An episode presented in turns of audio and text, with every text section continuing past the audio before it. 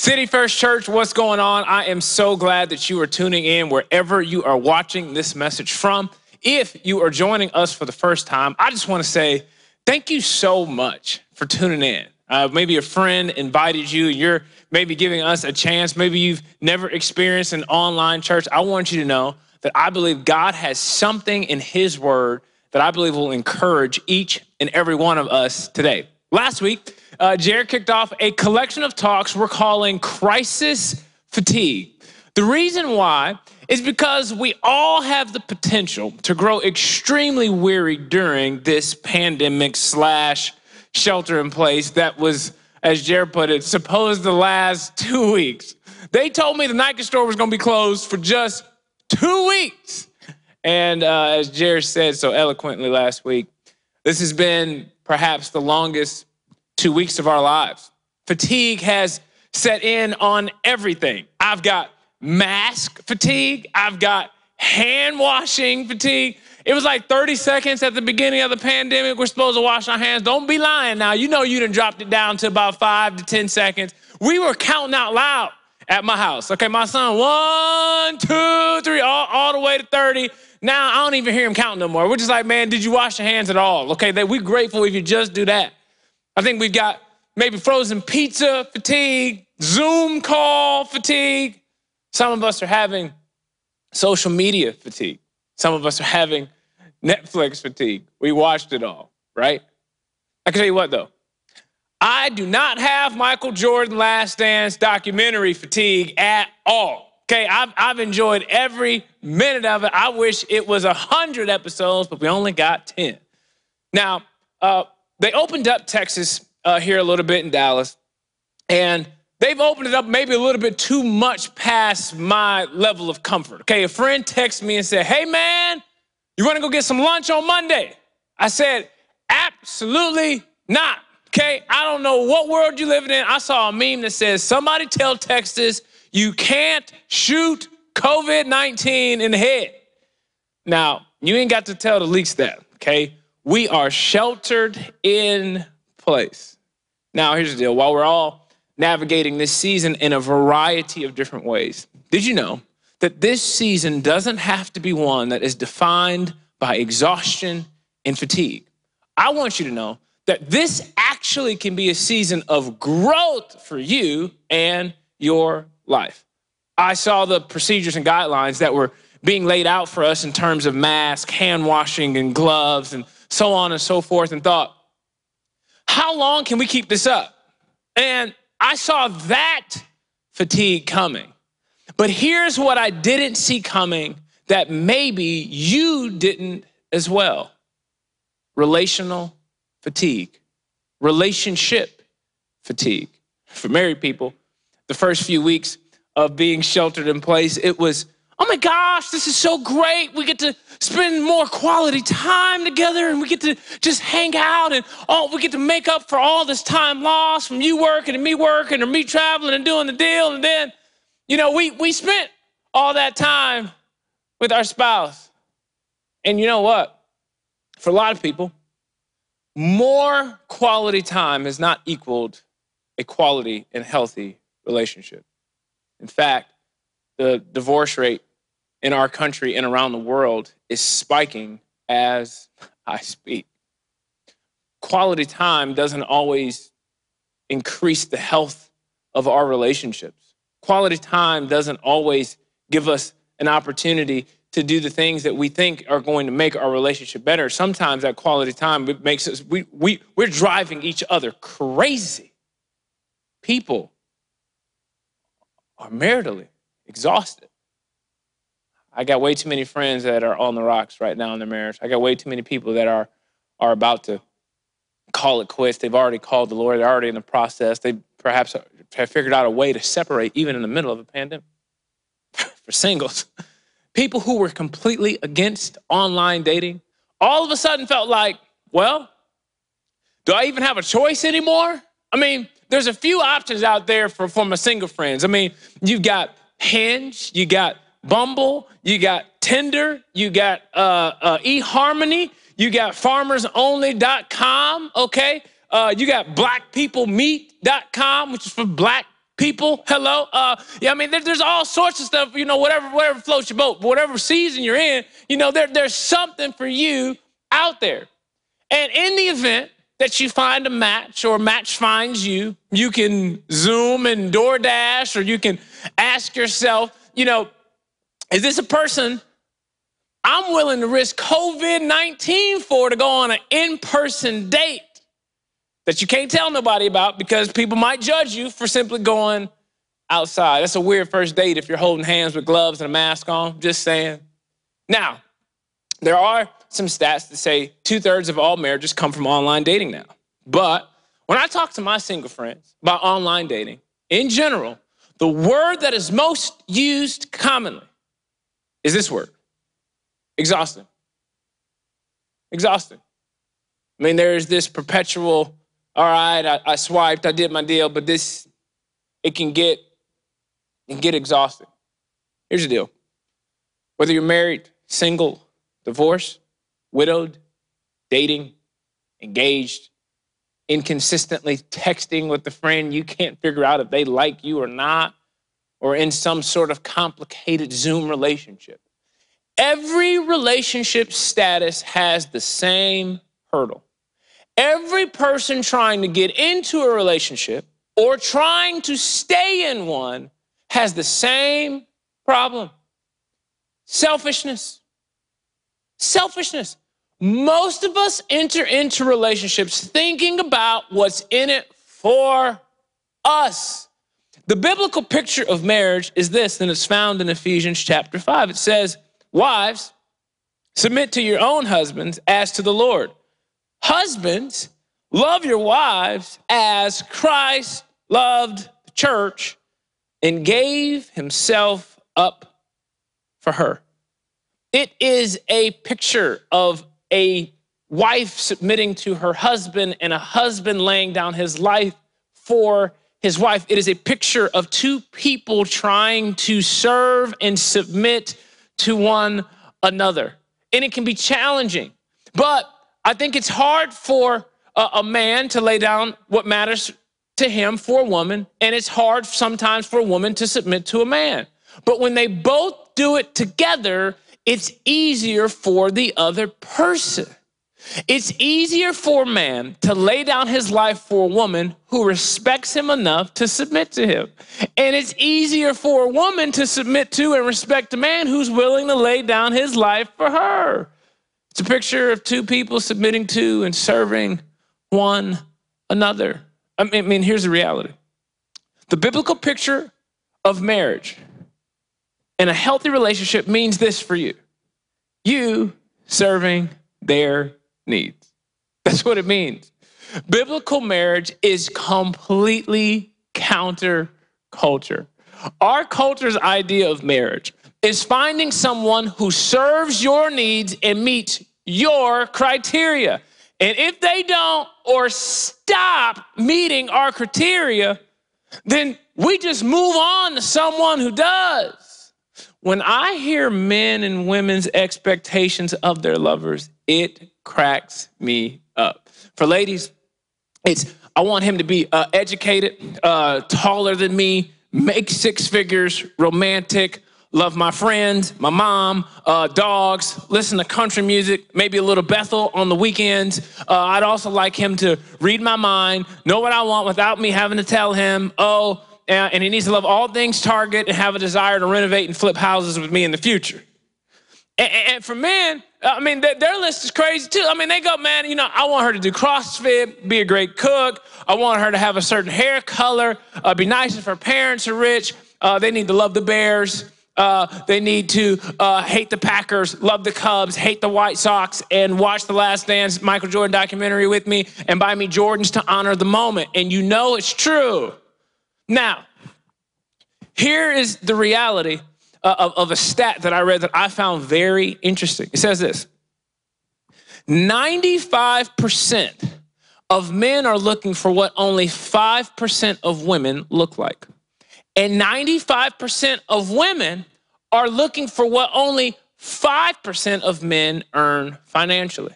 And again, it's just a stat, but get ask ourselves where does it leave 95% of us? Disappointed and never feeling good enough to be loved. At some point, we have to ask ourselves where exactly are we getting our criteria for who we should be with? I mean, most of us are getting it from culture on some level or another. Social media. We'll actually scroll through a couple's vacation photo and think to ourselves, hashtag relationship goals. And that's only a depiction of two days of their 365 in a year. I mean, when you think about it, when you look at a, a, lot of the family photos, they're in front of what? Their garage, right? And it's like, who does life in front of their garage? Yet we're all going, man, that'd be nice to have. Ain't nobody hanging out outside their garage for fun. They did that for a photo. Maybe don't even wear that outfit again. Some of us are getting our cues for relationships, um, not just from social media, perhaps it's from family. And a family's giving us different expectations and saying, no, you need to be with this type of person. Some have even decided what color of person they should be with. Some of us are getting our cues for our relationships uh, from past relationships. Sometimes you just want to be with whoever, the opposite of whoever you were with last time. You're like, as long as they're not like him, as long as they're not like my ex husband, my ex girlfriend, as long as they're not like them, we are going to be good. Some of us are getting our cues from movies and TV shows, Netflix, Aladdin. Guess what? There's no magic carpet. TV, Grey's Anatomy, The Bachelor, Bachelorette. I mean, the shows have been going on for a couple decades, and we have to wonder how many of those couples are even still together from the show? Bachelor Nation, here's the deal. I'm not here to bash your show, okay? In fact, I have a friend who is on the show.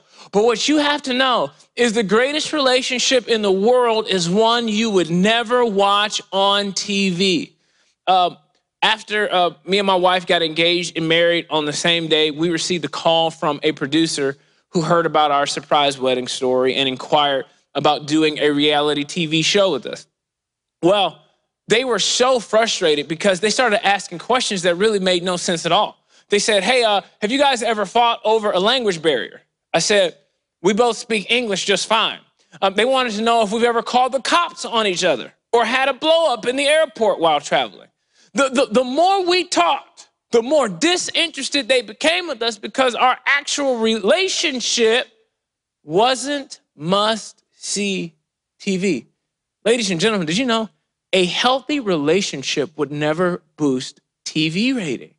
I mean, some of us are getting our cues from, from music on how to do relationships. I mean, I mean, I remember growing up. I mean, singing uh, the song "Bad Boys." From, from the Bad Boys movies, like Bad Boys, Bad Boys, what you gonna do? I mean, it's just like, it was like, this is the thing. It was like, man, I'm looking forward to being a bad boy. But what girl is going, yeah, I hope I marry a bad person? We got ladies right now and some dudes, okay, that, that, that are on the internet right now on TikTok talk about some I'm a savage, you know, doing all of this stuff and, and just getting like, you were talking about some. You were savage, classy, bougie, ratchet, sassy, moody, nasty. I mean, just thinking about like acting stupid. What's happening? Listen, let me ask you this question: Have you ever met anybody that said, "I want to be with somebody who is nasty"? Like, really? No, you don't. I have friends that will actually admit to me that they are attracted to bad boys and bad girls until a bad boy or bad girl breaks their heart until a bad boy cheats on her, until a bad girl steals something from his house. And then we're shocked. Then we're going, I can't believe they would do something like that. You knew they were bad when you were getting dressed. In fact, you were looking forward thinking to yourself, I'm gonna go have a good time with a bad person. And you know what happens? Sometimes when we start acting savage, we get savage results. Sometimes we wanna make bad relationship decisions and expect godly results. It's insanity to do things our way and then get mad at God somehow for falling apart. The summary of our criteria and expectations that we have for other people is here's what I'd like you to be for me. In our vision of an ideal relationship, they are working hard and we are automatically amazing. The way we build criteria insinuates that we're prepackaged amazing. But in all reality, we are prepackaged selfish, doing what's best for me. I had a friend who told me he wants to be with a praying woman like his mom and his grandma. I said, Are you a praying man? Because I'm pretty sure a praying woman is going to probably want to be with a praying man. Ladies and gentlemen, we cannot expect from our significant others what we do not expect from ourselves. My heart breaks for so many people that want to get relationships right. But often they end up going in circles. Here's the deal I'll let music and media do what they are good at entertaining. But when it comes to where we pull our relationship cues from, I think God's word should direct our steps. I think biblical relationships are completely counterculture, but it is because they encourage selflessness. If you're not a Christian watching this message, I promise you, if you would apply what the Bible says about relationships, it would drastically improve every relationship you have. Today, I want to give you three things to remember when experiencing relational fatigue that I believe will help us all improve the quality of our relationship. These are three things I believe improve our chances of starting a relationship or keeping one together. Number one is this our way is overrated. Our way is overrated. My way is overrated. I mean, like the thing, the way I do things, it's overrated. I have a way of doing just about everything. I, ha- I have a way of washing the dishes. I have a way of folding clothes. Uh, I have a way of scrambling eggs, changing a diaper that is vastly different from the beautiful woman I chose to marry. And here's what I have to remind myself of often I have a way, but it's not the only way. Some of us find ourselves frustrated in relationships because we're not getting our way but our way is overrated. And for those of us that are gifted with lawyer like argumentative skills, we can figure out ways to get our way. And here's what happens over time when we win the argument and get our way we lose the person. Whether you're single or married or somewhere in between, I believe this verse should be one of the mantras of all of our relationships. It's Romans 12, verse 10. It says, Love one another with brotherly affection, outdo one another in showing honor. Your relationship should be one massive honor competition. If you're committed to trying to outdo her in showing honor, and she's doing the same thing, you'll be fighting over who gets to do the dishes and who gets to do the homeschooling of the children. And your arguments will be like, wait, we're, we're arguing about who gets to serve the other person. When two people commit to playing this game, the relationship wins every time. Outdo him, outdo her.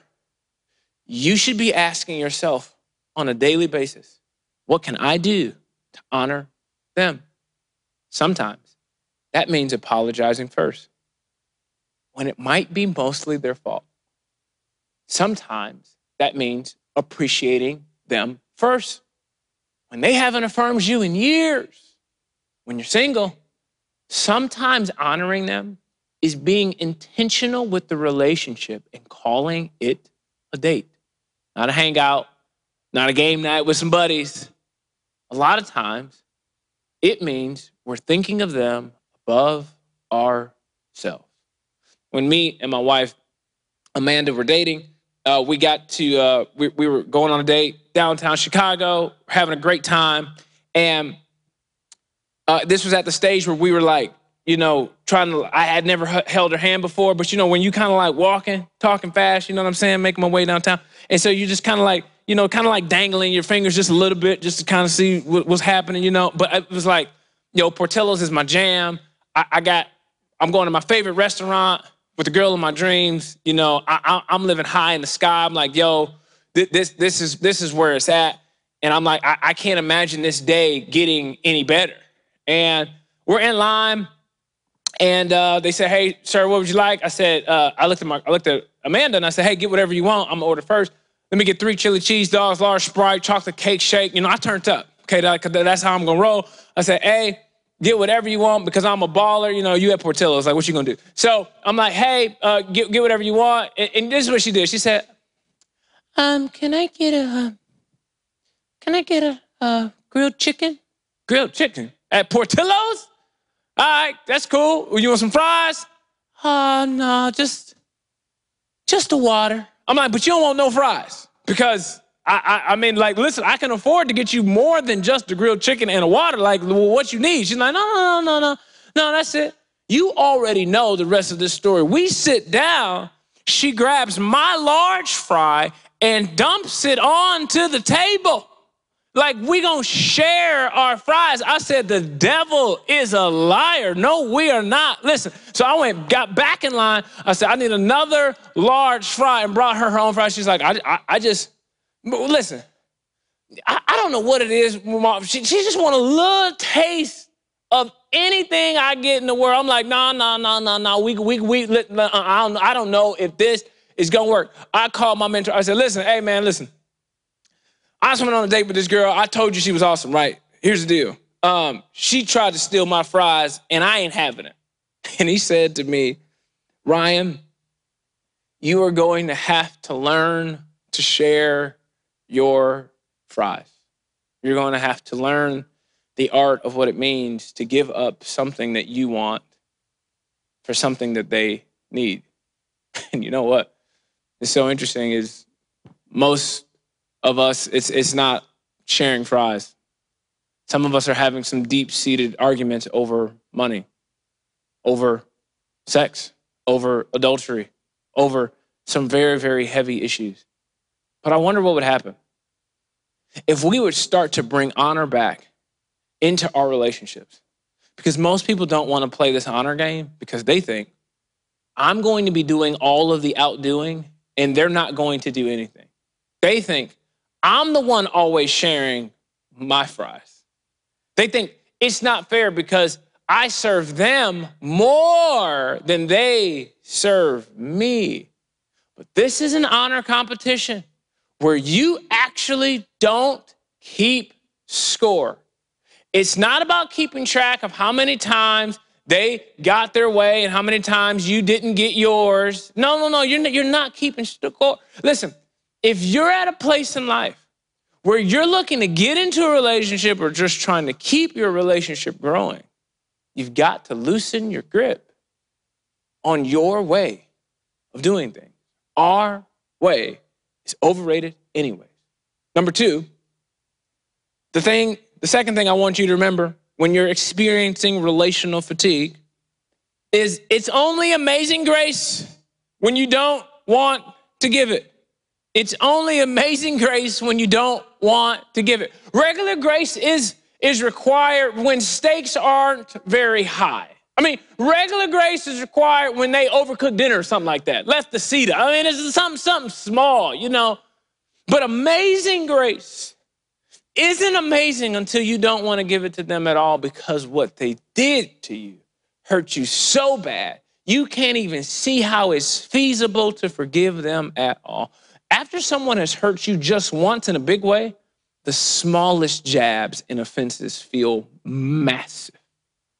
The only kind of significant other we have to choose from are flawed ones who are in desperate need of amazing grace. And guess what?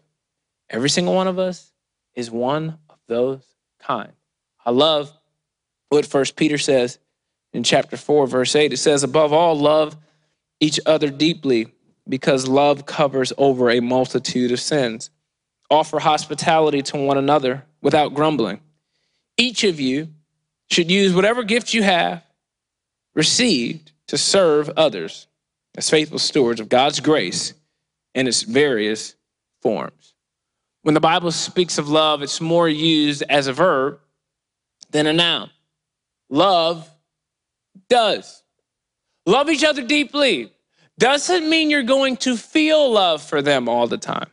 Some people believe you can fall in and out of love. And once they stop feeling the love, they disengage. It sounds romantic to hear um, th- this, this idea of I get butterflies in my stomach when they walk in the room. Ooh, I still get butterflies when she walks in the room. I mean, it sounds cute. But did you know that actual butterflies only have a lifespan of 12 months? They only live for one year. And sometimes we can spend years chasing butterflies and feel like something's wrong with our relationship when we don't feel it anymore. But the biblical type of love I think you and I should have in our relationships is one that is a choice. A choice to be willing to give up what you want for what they need. That's love. And that's what God wants for each and every one of our relationships. It's not about getting our way, it's about loving another person God's way. Loving someone God's way involves a choice a choice to sacrifice when you don't feel like it, a choice to lay down your way when you think yours is better, a choice to forgive when they don't deserve it. So I encourage you give them amazing grace. I love to tell people about what's called the generosity hypothesis. Author, researcher uh, Brene Brown talks about this a lot in her writings uh, where she learned it from one of her professors. The generosity hypothesis goes like this it's asking ourselves this question as it pertains to our relationships What's the most generous assumption I can make about what they said or did? What's the most generous assumption I can make about what they said or did? It's easy to assume the worst about somebody we're married to or interested in when we're filling in the blanks, telling ourselves narratives about them that have not been ver- verified at all. If you're dating, don't play games with people. Don't make them jump through so many hoops and then judge them and write them off or not texting you back right away or I mean, I've seen people walk away from relationships for the smallest things. And here's the reality Dating's hard. Marriage is hard. And none of us were born great at being selfless. Give yourself and them a break. The reality for most couples is that they often ignore each other's emotional needs out of mindlessness, not malice. I mean, it's like some of us think, man, they, they woke up trying to hurt me. No, they just weren't thinking about you as much as you were. But we can often punish each other like they woke up to intentionally offend us. Man, I, I just have to wonder for each and every one of us, man, is there anybody, is, there somebody that we're really close to that we really need to forgive? That we really need to let, I mean, and, and sometimes time gives us perspective. It allows us to back up and go, you know what? I don't know. Maybe what they said, what they did wasn't as big of a deal, but what would it look like for you to just begin to, to let that go. Uh, here's the deal the reason why I think we should give amazing grace isn't because they deserve it, but it's because we didn't. And God gave it to us anyways. So give away the thing we all love to receive amazing grace. The last thing I want us to remember when we are experiencing relationship fatigue is humans make great mates, but they are horrible gods. Humans make great mates, but they are horrible gods. I believe the source of a lot of our pain in relationships is that the other person let us down. I think that's because we're putting godly expectations on limited humans. I love what John 10 10 says. It says, The thief comes only to steal, kill, and destroy. I have come that they may have life and have it to the full. Ladies and gentlemen, I want you to know that there is a life available to you today that is only found in Jesus. You're only going to find a full life in the person that's offering you full life. And there's no asterisk here. I mean, you can have a full life right here, right now. And some people would tell you, oh, you're not going to have a full life until you get married or have some kids. No, no, no, that's not true. I want to encourage every single person watching this message today with some really, really good news. A full life is available to you regardless of your relationship status or season of life. When lives are surrendered to God, we can enjoy whatever season He has us in. I mean, e- even during a pandemic, people go, oh man, this is the worst thing ever. Man, it, it's pretty bad. But that doesn't mean that you can't have a full life right where you are. The question we have to continually ask ourselves is whether or not we've invited, we've invited God to the season we're currently in. Let me ask you a question. Have you centered your life around Jesus? Have you centered your relationship around Jesus? Every relationship is centered around something. Some of our relationships are centered around alcohol. Some of our relationships are centered around a career. Some of our relationships are centered around kids. Some of our relationships are centered around money. But your relationship will never be in a healthy place until you have healthy and realistic expectations for the other person and are going to God to meet your needs. Ladies and gentlemen, Here's the number one expectation people have of people they're dating and people they're married to that they would never actually say out loud. Here's, here's their expectation I expect you to make me happy.